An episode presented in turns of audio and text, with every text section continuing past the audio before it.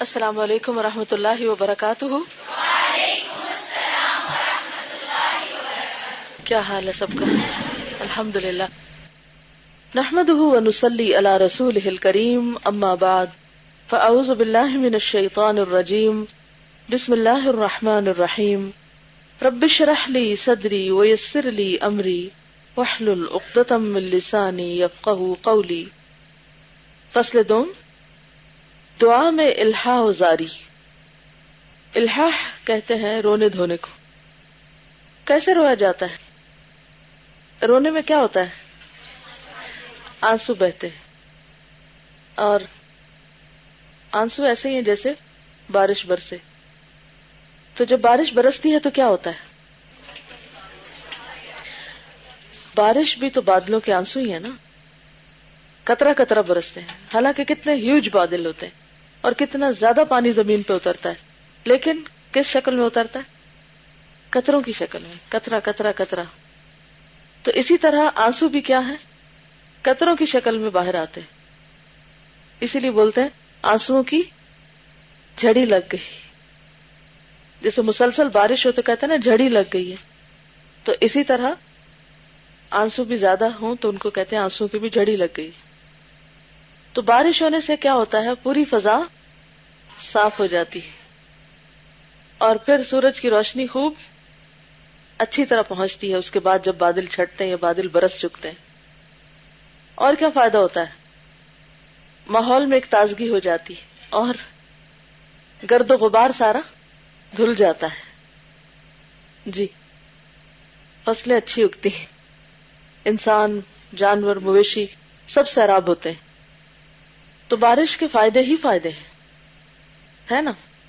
اسی طرح آنسو اگرچہ تکلیف دہ ہوتے ہیں، رونے والے کے لیے بھی اور دیکھنے والے کے لیے بھی۔ لیکن ان میں بہت سے فائدے خاص طور پر آنسو اگر اللہ کی محبت میں، اللہ کے خوف میں بہائے جائیں، جو اللہ کی خاطر بہیں، اللہ سے ڈر کر، کیا فائدہ ہوتا ہے ان آنسو کا؟ دل نرم ہوتا ہے اور حشر کے دن اللہ کے عرش تل سایہ ملے گا اس کو۔ ایسی آنکھ کے لیے جہنم کی آگ حرام ہے۔ یعنی اللہ سبحان و تعالیٰ کو آنسو بہت پسند ہے جو اللہ کی یاد میں ہو اللہ کی یاد میں کسی بھی وقت رویا جا سکتا ہے۔ اس وقت بھی جب لوگ خوب ہنس رہے ہوں۔ آپ دل ہی دل میں اللہ کو یاد کر کے رو سکتے ہیں۔ لیکن عام طور پر ہم اللہ کی یاد میں کم روتے ہیں۔ اور دنیا کے کسی نقصان کے وقت زیادہ روتے ہیں۔ ضروری نہیں کہ وہ نقصان مال کا نقصان ہو، وہ نقصان ذات کا نقصان بھی ہو سکتا ہے۔ کسی کی کوئی بات آپ کو بری لگ سکتی ہے، کوئی چیز آپ کی مرضی کے خلاف ہو سکتی ہے، تو ایسے میں پھر کیا ہوتا ہے انسان کے؟ بغیر پوچھے آنسو نکل آتے ہیں۔ اصل میں ہم اپنی ذات کے بارے میں بہت سینسیٹیو ہوتے ہیں۔ ذات کے بارے میں بڑے پروٹیکٹو ہوتے ہیں۔ اس لیے سب سے زیادہ ہرٹ ہم اس وقت ہوتے ہیں، سب سے زیادہ اس وقت روتے ہیں جب ہمیں کوئی تکلیف پہنچتی ہے۔ ورنہ اللہ کے ڈر میں، اللہ کی یاد میں، اللہ کی محبت میں آنسو کم ہی ہوتے ہیں۔ اور ایک اور خاص موقع جس وقت رونا چاہیے، وہ ہے دعا کا موقع۔ دعا کے وقت رونا دھونا بہت اچھی بات ہے۔ بچے عام طور پر اگر اپنی ماں سے کوئی بات ویسے ہی کہیں تو مائیں کم توجہ دیتی اور اگر رو کے بات کریں ہوں حتیٰ کہ کہیں کچھ بھی نہ صرف رونا شروع کر دے تو کیا ہوتا ہے؟ ماں فوراً اس کی طرف متوجہ ہوتی ہے۔ تو رونا دوسروں کی اٹینشن سیکھ کرنے کا ذریعہ بھی ہے۔ آنسو سے ہم دوسروں کا دل نرم کر سکتے ہیں، صرف اپنا ہی نہیں، اوروں کا بھی۔ آنسو سے دوسروں کی توجہ حاصل کر سکتے ہیں۔ تو سوچئے کہ اگر بندہ واقعی اللہ کے آگے روتا ہے اور رو کر دعا مانگتا ہے تو اس دعا میں اور عام دعا میں فرق ہوگا یا نہیں؟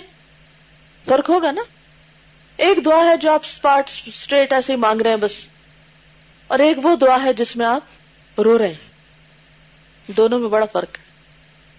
یہ لکھتے ہیں کہ نافع یعنی نفع مند، اور مفید ترین دعا وہ ہے جس میں الہا زاری کی جائے یعنی رویا دھویا جائے۔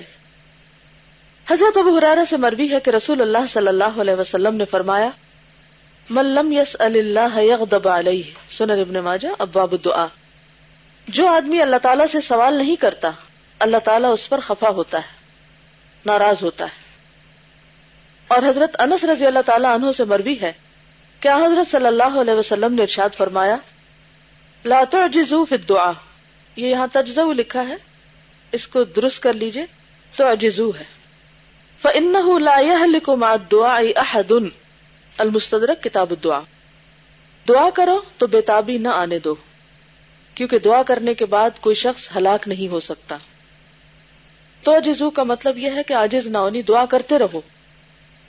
یہ نہ کہو کہ ہماری دعا سنی نہیں جا رہی۔ یہ روایت ضعیف ہے۔ لیکن معنی کے اعتبار سے اچھا ہے مانا اور امام اوزائی، امام زہری سے اور وہ حضرت عربا سے اور وہ حضرت عائشہ صدیقہ رضی اللہ تعالی عنہ سے روایت کرتے ہیں کہ رسول اللہ صلی اللہ علیہ وسلم نے فرمایا، ان اللہ يحب الملحین فی الدعاء. یہ بھی ضعیف روایت۔ اللہ تعالیٰ دعا میں الہا زاری کرنے والوں کو محبوب رکھتا ہے۔ حدیث روایت کے اعتبار سے صنعت کے اعتبار سے ویک ہے، لیکن معنی میں بہرحال ایک سچائی ہے۔ کیونکہ جب انسان اللہ کے آگے روتا ہے تو اللہ تعالیٰ ان آنسوں کی قدردانی کرتا ہے۔ حضرت قطع حضرت مورخ سے روایت کرتے ہیں ما وجدت للمؤمن مثلا الا رجل في البحر على خشبه فهو يدعو، يا رب يا رب، لعل الله عز وجل ان ينجيه. مومن کی مثال میں اس سے بہتر نہیں پاتا کہ ایک آدمی دریا میں ایک لکڑی پر سوار ہے اور وہ اللہ کو پکارتا ہے۔ اے پروردگار اے پروردگار، ممکن ہے اللہ تعالی اسے اس مصیبت سے نجات دے دے۔ اب اس آخری مثال سے پتہ یہ چلتا ہے کہ دعا میں کیفیت کیسے ہونی چاہیے؟ دل کا حال کیسا ہونا چاہیے؟ اور الہا زاری کی کیفیت کی مثال کیسی ہے؟ اس کی مثال ایسے ہے جیسے ایک شخص کسی دریا میں ہے۔ مثلا کشتی پہ جا رہا تھا، کشتی ٹوٹ گئی۔ سب چیزیں ڈوب گئی۔ اس نے کیا کیا؟ لکڑی کا ایک حصہ پکڑ لیا۔ تو لکڑی ہلکی ہوتی ہے نا، تو پانی پہ تیرتی۔ تو چونکہ اس نے لکڑی کو پکڑا ہوا تھا، لکڑی تیر رہی تھی اور وہ بھی ساتھ تیر رہا ہے یعنی اس پہ بیٹھ گیا۔ اب آپ دیکھیے کہ دریا میں انسان ایک لکڑی پہ تیر رہا ہو یا بیٹھا ہوا ہو، تو اس کے دل کا حال کیا ہوگا؟ دریا کے اوپر تو پل جو ہوتا ہے، اس پر سے بھی اگر آپ گزرے تو کیا ہوتا ہے دل کو؟ ڈر لگتا ہے نا؟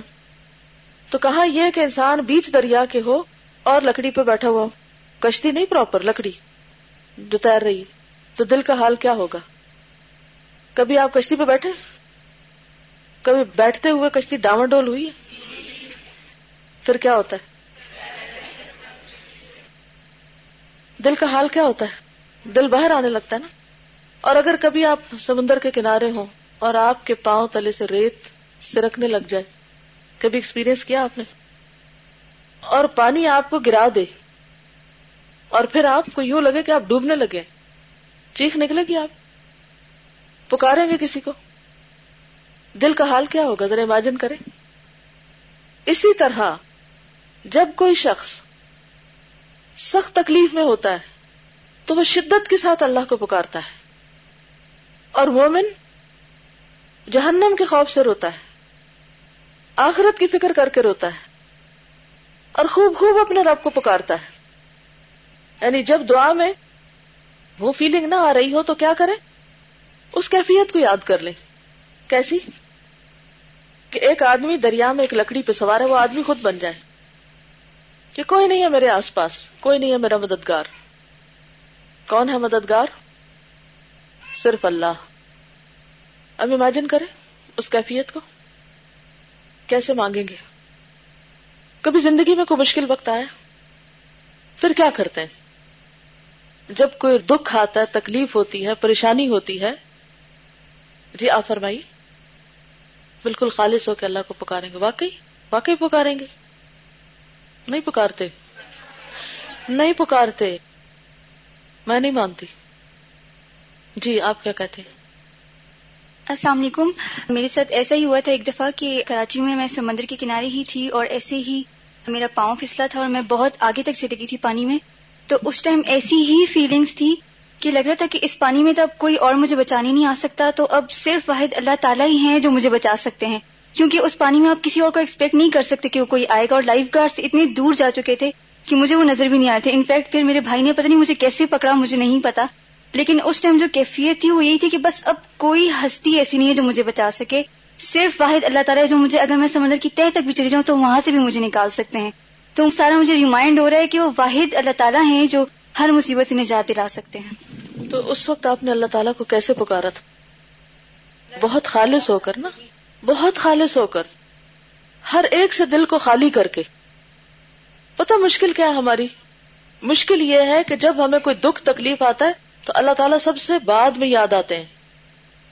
پہلے ہم لوگوں کو یاد کرتے ہیں۔ ہائے، میری امی ہوتی تو پھر میرے ساتھ یہ نہ ہوتا۔ میرے ابا ہوتے تو پھر کیسا کیسا مجھے فائدہ ہوتا۔ یا پھر انسان اور بہت سے اپنے قریبی اور عزیز دوستوں کو یاد کرنے لگتا ہے۔ مالی مشکل ہو تو مال والے یاد آنے لگتے ہیں۔ اسی طرح اگر کسی انسان کی طرف سے کوئی پریشانی ہو تو کوئی اور انسان جو اس سے طاقتور ہو وہ یاد آنے لگتا ہے کہ وہ ہمیں چھڑائے گا، بچائے گا۔ لیکن حقیقت یہ ہے کہ ہم اس وقت بھی خالص ہو کر فد اللہ مخلصین اللہ الدین خالص ہو کر اس کو کم ہی پکارتے ہیں۔ اور یہ نہیں کہتے کہ یا اللہ صرف تو ہے جو مدد کر سکتا ہے۔ مجھے کسی انسان پر کوئی بھروسہ نہیں، مجھے کسی انسان سے کوئی توقع نہیں۔ میں انسانوں سے نا امید ہوں۔ مجھے امید صرف تیری ذات سے ہے، کیونکہ تو قادر مطلق ہے۔ ان کا اللہ کل شعین قدیر۔ اور پھر یہ کہہ کہہ کے روئے اللہ کے سامنے۔ اور دعا مانگے، پھر آپ دیکھیں کیسے نہیں سنی جاتی۔ ضرور سنی جائے گی۔ دعا تو ہر حال میں نافع ہے۔ ہر حال میں فائدہ دیتی ہے۔ مشکل ہمارے اپنے اندر ہے، ہمیں مانگنا نہیں آتا۔ اور ہم کم ہی الہا جاری کرتے ہیں۔ تو پھر آج کے لیے کیا کریں گے؟ کیسی دعا؟ کوئی بھی مشکل جو آپ پر پڑی ہوئی ہے، جس کی وجہ سے آپ پریشان ہیں، کوئی بھی تکلیف جس سے آپ کو واسطہ ہے، اس کو سوچ کر، اس کے بارے میں رو رو کر اللہ سے مانگیے۔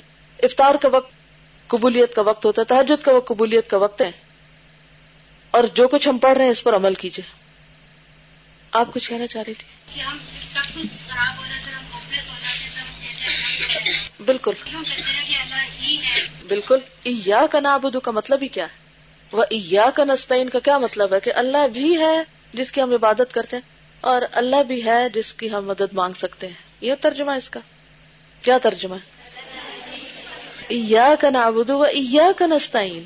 ہر روز کہتے ہیں لیکن عمل کچھ نہیں کرتے۔ آپ کو کوئی تکلیف ہے زندگی میں؟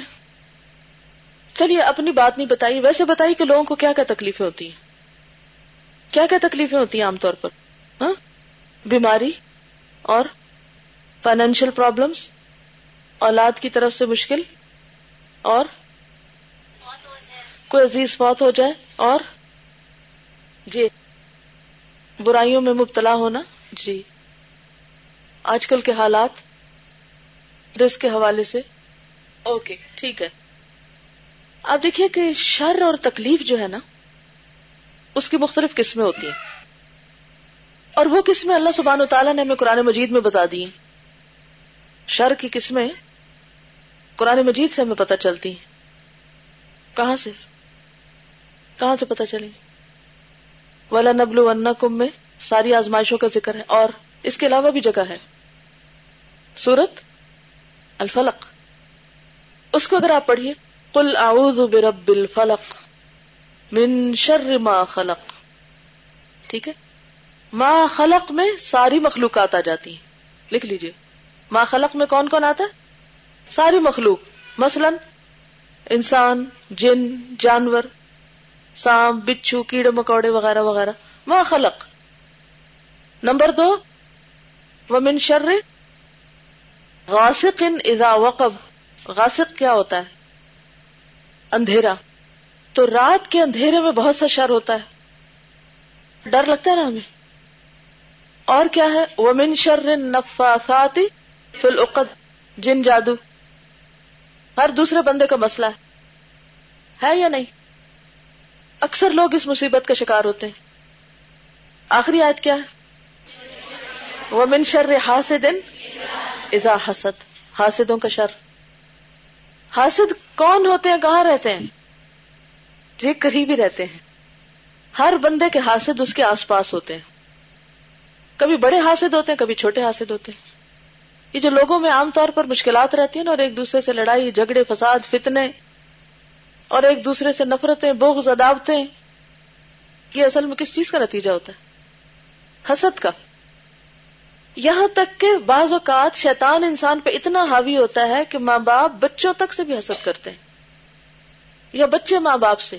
بہن بھائی ایک دوسرے سے وہ تو خیر ہے ہی بہت مشہور، کیونکہ حضرت یوسف علیہ السلام کا قصہ قرآن مجید میں بہت تفصیل سے بیان کیا گیا جو اس حسد کا شکار ہوئے تھے۔ آدم علیہ السلام کے دو بچے۔ تو اگر سگے بہن بھائیوں میں، خون کے رشتوں میں حسد ہے، تو پھر باقیوں کا تو آپ کہیے کیا۔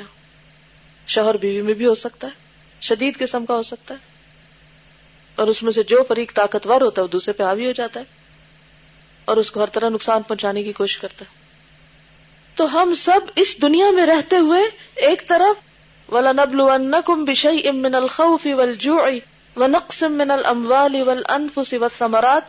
ان پانچ طرح کی مشکلات اور حوادث کا شکار ہوتے اور دوسری طرف یہ چار قسم کے شر جن کا صورت الفلق میں ذکر ہے، اس کا شکار ہوتے ہیں۔ ون وے اور دی ادر اب پھر انسان کیا کرے؟ بات یہ ہے کہ جب بھی ہمیں کوئی دکھ تکلیف پہنچتا ہے نا، جو بھی کوئی پریشانی لاحق ہوتی ہے، اس کے بعض اوقات بیرونی اسباب ہوتے ہیں جو یہ چار طرح کے ابھی ذکر ہوئے، اور بعض اوقات اندرونی بھی ہوتے ہیں۔ ہم میں سے بہت سے لوگ صرف بیرونی اسباب کے اوپر نظر رکھتے ہیں۔ اس نے میرے ساتھ یہ کر دیا، فلاں ایسا ہے، فلاں ایسا ہے، سو کمپلینٹس اور کس کو بھولے ہوئے ہوتے ہیں ہم؟ اپنے آپ کو، اندر کو۔ تو ہر بیماری، ہر مصیبت اس کا ایک بیرونی سبب ہوتا ہے اور اندرونی بھی ہوتا ہے۔ مثلا جسمانی بیماری ہے۔ جسمانی بیماریوں میں صرف باہر سے ہی مشکل ہوتی ہے یا کبھی اندر سے بھی کوئی ہوئی؟ باہر سے کیا مشکلات ہوتی؟ مثلا سردی لگ گئی۔ مثلا وائرس نے اٹیک کر دیا۔ اور اور کیا ہوتا ہے؟ بیماری جب آتی ہے۔ اب کہتے ہیں نا، بخار ہو گیا، کیا ہوا؟ ٹھنڈ لگ گئی۔ کبھی پوچھتے ہیں اچھا کیا وہ بخار ہے؟ وائرل ہے۔ کہتے ہیں نا۔ چلیے، مان لیا۔ کم ہی یہ کہتے ہیں کہ میں نے کوئی غلط چیز کھائی تھی۔ بھائی، وائرس کہاں سے آپ کے اندر ٹپک پڑا؟ کبھی تو ٹھیک ہے، سانس سے بھی کچھ چیزیں آ جاتی ہیں۔ لیکن بہت دفعہ کہاں سے آتی ہیں؟ غذا سے۔ ہمارے اپنے ہاتھوں کی کمائی۔ غذا سے آتی۔ اچھا جسم کیوں بیمار ہوتا ہے؟ امیونٹی کم ہو گڈ اور؟ اور ہماری غذا درست نہ ہو، جس فضا میں ہم سانس لیتے ہیں وہ درست نہ ہو، پانی صاف نہ ہو، وغیرہ وغیرہ۔ اب اس کے ذریعے جراثیم اندر چلے جاتے ہیں اور پھر جسم بیمار ہو جاتا ہے۔ کیا زیادہ کھانے سے بیمار ہوتے؟ یقیناً ڈیفینیٹلی ہوتے۔ اور بعض اوقات ہمیں پتا ہوتا ہے کہ یہ غذا ہمارے لیے ٹھیک نہیں، پھر بھی ہم کھانے جا رہے ہوتے ہیں۔ کیوں کھاتے ہیں؟ لذت۔ جسم کی ضرورت کوئی نہیں۔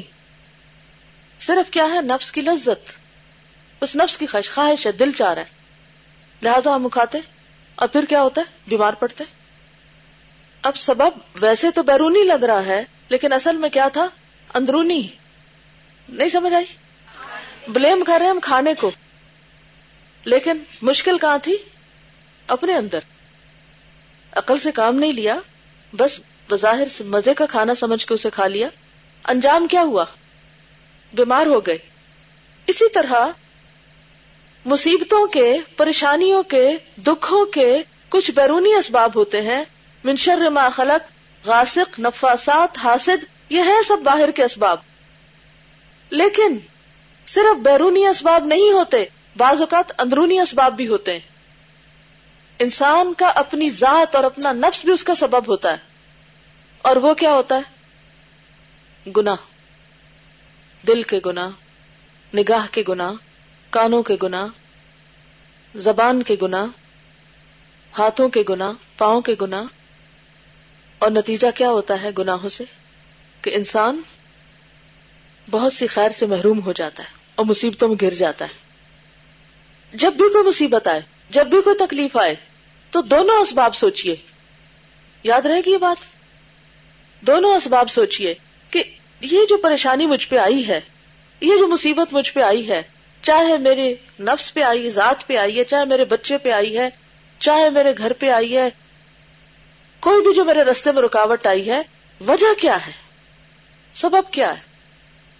ہو سکتا ہے آپ کہیں فلاں انسان نے ایسا کیا، وہ حاصد ہے اور چونکہ میں رات کے وقت نکلا تھا تو اس لیے مصیبت پڑی، یا یہ کہ جن ہے، جادو ہے، وغیرہ وغیرہ ہے، سب کچھ ہے۔ لیکن اس کے ساتھ ساتھ ایک اور چیز سوچنا شروع کر دیجیے۔ اور وہ کیا ہے؟ کیا سوچیں گے؟ میں نے کہاں کمی کی؟ میری غلطی کہاں ہے؟ میں نے کون سا گنا کیا؟ اور جب آپ یہ سوچیں گے نا، تو آپ کو سمجھ آ جائے گی بات۔ پھر آپ کس طرح علاج کریں گے؟ بیرونی مصیبتوں کا یا باہر سے آنے والی چیزوں کا علاج ہم کیسے کرتے ہیں؟ مثلا کوئی انسان ہمیں تکلیف دیتا تو ہم کیا کہتے ہیں؟ اس انسان سے دور ہو جاتے ہیں۔ کوئی جانور تو ہم دیکھتے ہیں کہ اگر کوئی بچھو، سانپ وغیرہ ہے تو ہم اس کا دروازہ بند کر دیتے ہیں۔ کسی گلی میں کتا ہو تو وہاں سے گزرتے نہیں۔ رات کے اندھیرے سے ڈر لگتا ہے تو ہم لائٹیں آن کر لیتے باہر نکلتے ہی نہیں۔ ہوتا نا ایسے؟ جب پتہ چلتا کہ کوئی حاصل ہے تو ہم اپنی نعمتوں کا اظہار اس کے سامنے کرتے نہیں۔ تو اس کے ساتھ ہمیں اور کیا سوچنا ہے؟ کہ جو کچھ اندر سے اٹھ رہا ہے نا، اس کا بھی علاج کرنا ہے۔ گڈ یہ کہتے ہیں کہ ٹیمپریچر جو ہوتا ہے نا اٹس ناٹ اے ڈیزیز بخار خود بیماری نہیں ہوتا۔ وہ ایک الرٹ ہوتی ہے یا وارننگ ہوتی ہے کہ there is something wrong in your body کوئی آپ کو انفیکشن ہے یا کوئی اور بلا ہے۔ تو اسی طرح جب کوئی تکلیف آتی ہے تو وہ دراصل ایک طرح سے الارم ہوتا ہے وارننگ ہوتی ہے کہ there is something wrong somewhere یا باہر یا اندر۔ باہر بھی جائزہ لیں اور اندر بھی جائزہ لیں۔ صرف ایک طرف سے جائزہ لینے سے مسئلہ نہیں حل ہوگا۔ بعض اوقات ہم بیرونی سارے رستے بند کر دیتے ہیں، لیکن اندر تو جھانکتے بھی کوئی نہیں ہے۔ کہ یہاں سے بھی مسئلہ اٹھ رہا ہے کوئی۔ میری بھی کوئی غلطی ہو سکتی ہے میرا بھی کوئی قصور ہو سکتا ہے، میری بھی کوئی کوتا ہو سکتی ہے۔ ان میں سے مثال کے طور پر کیا ہو سکتی؟ نعمتوں کی ناشکری۔ کرتے ہیں نا نعمتوں کی ناشکری۔ تو نعمت چھن جاتی۔ اللہ تعالیٰ کا کیا وعدہ ہے؟ ل ان شکر تم لزید اگر تم شکر ادا کرو گے تو میں تمہیں اور زیادہ نعمتیں دوں گا۔ ولا ان کفر تم تو پھر آگے کیا ہے؟ انا عذابی لشدید۔ ناشکری کی تو میرا عذاب بڑا سخت ہے۔ اور شکر صرف زبان سے الحمد کہنے سے نہیں ہوتا۔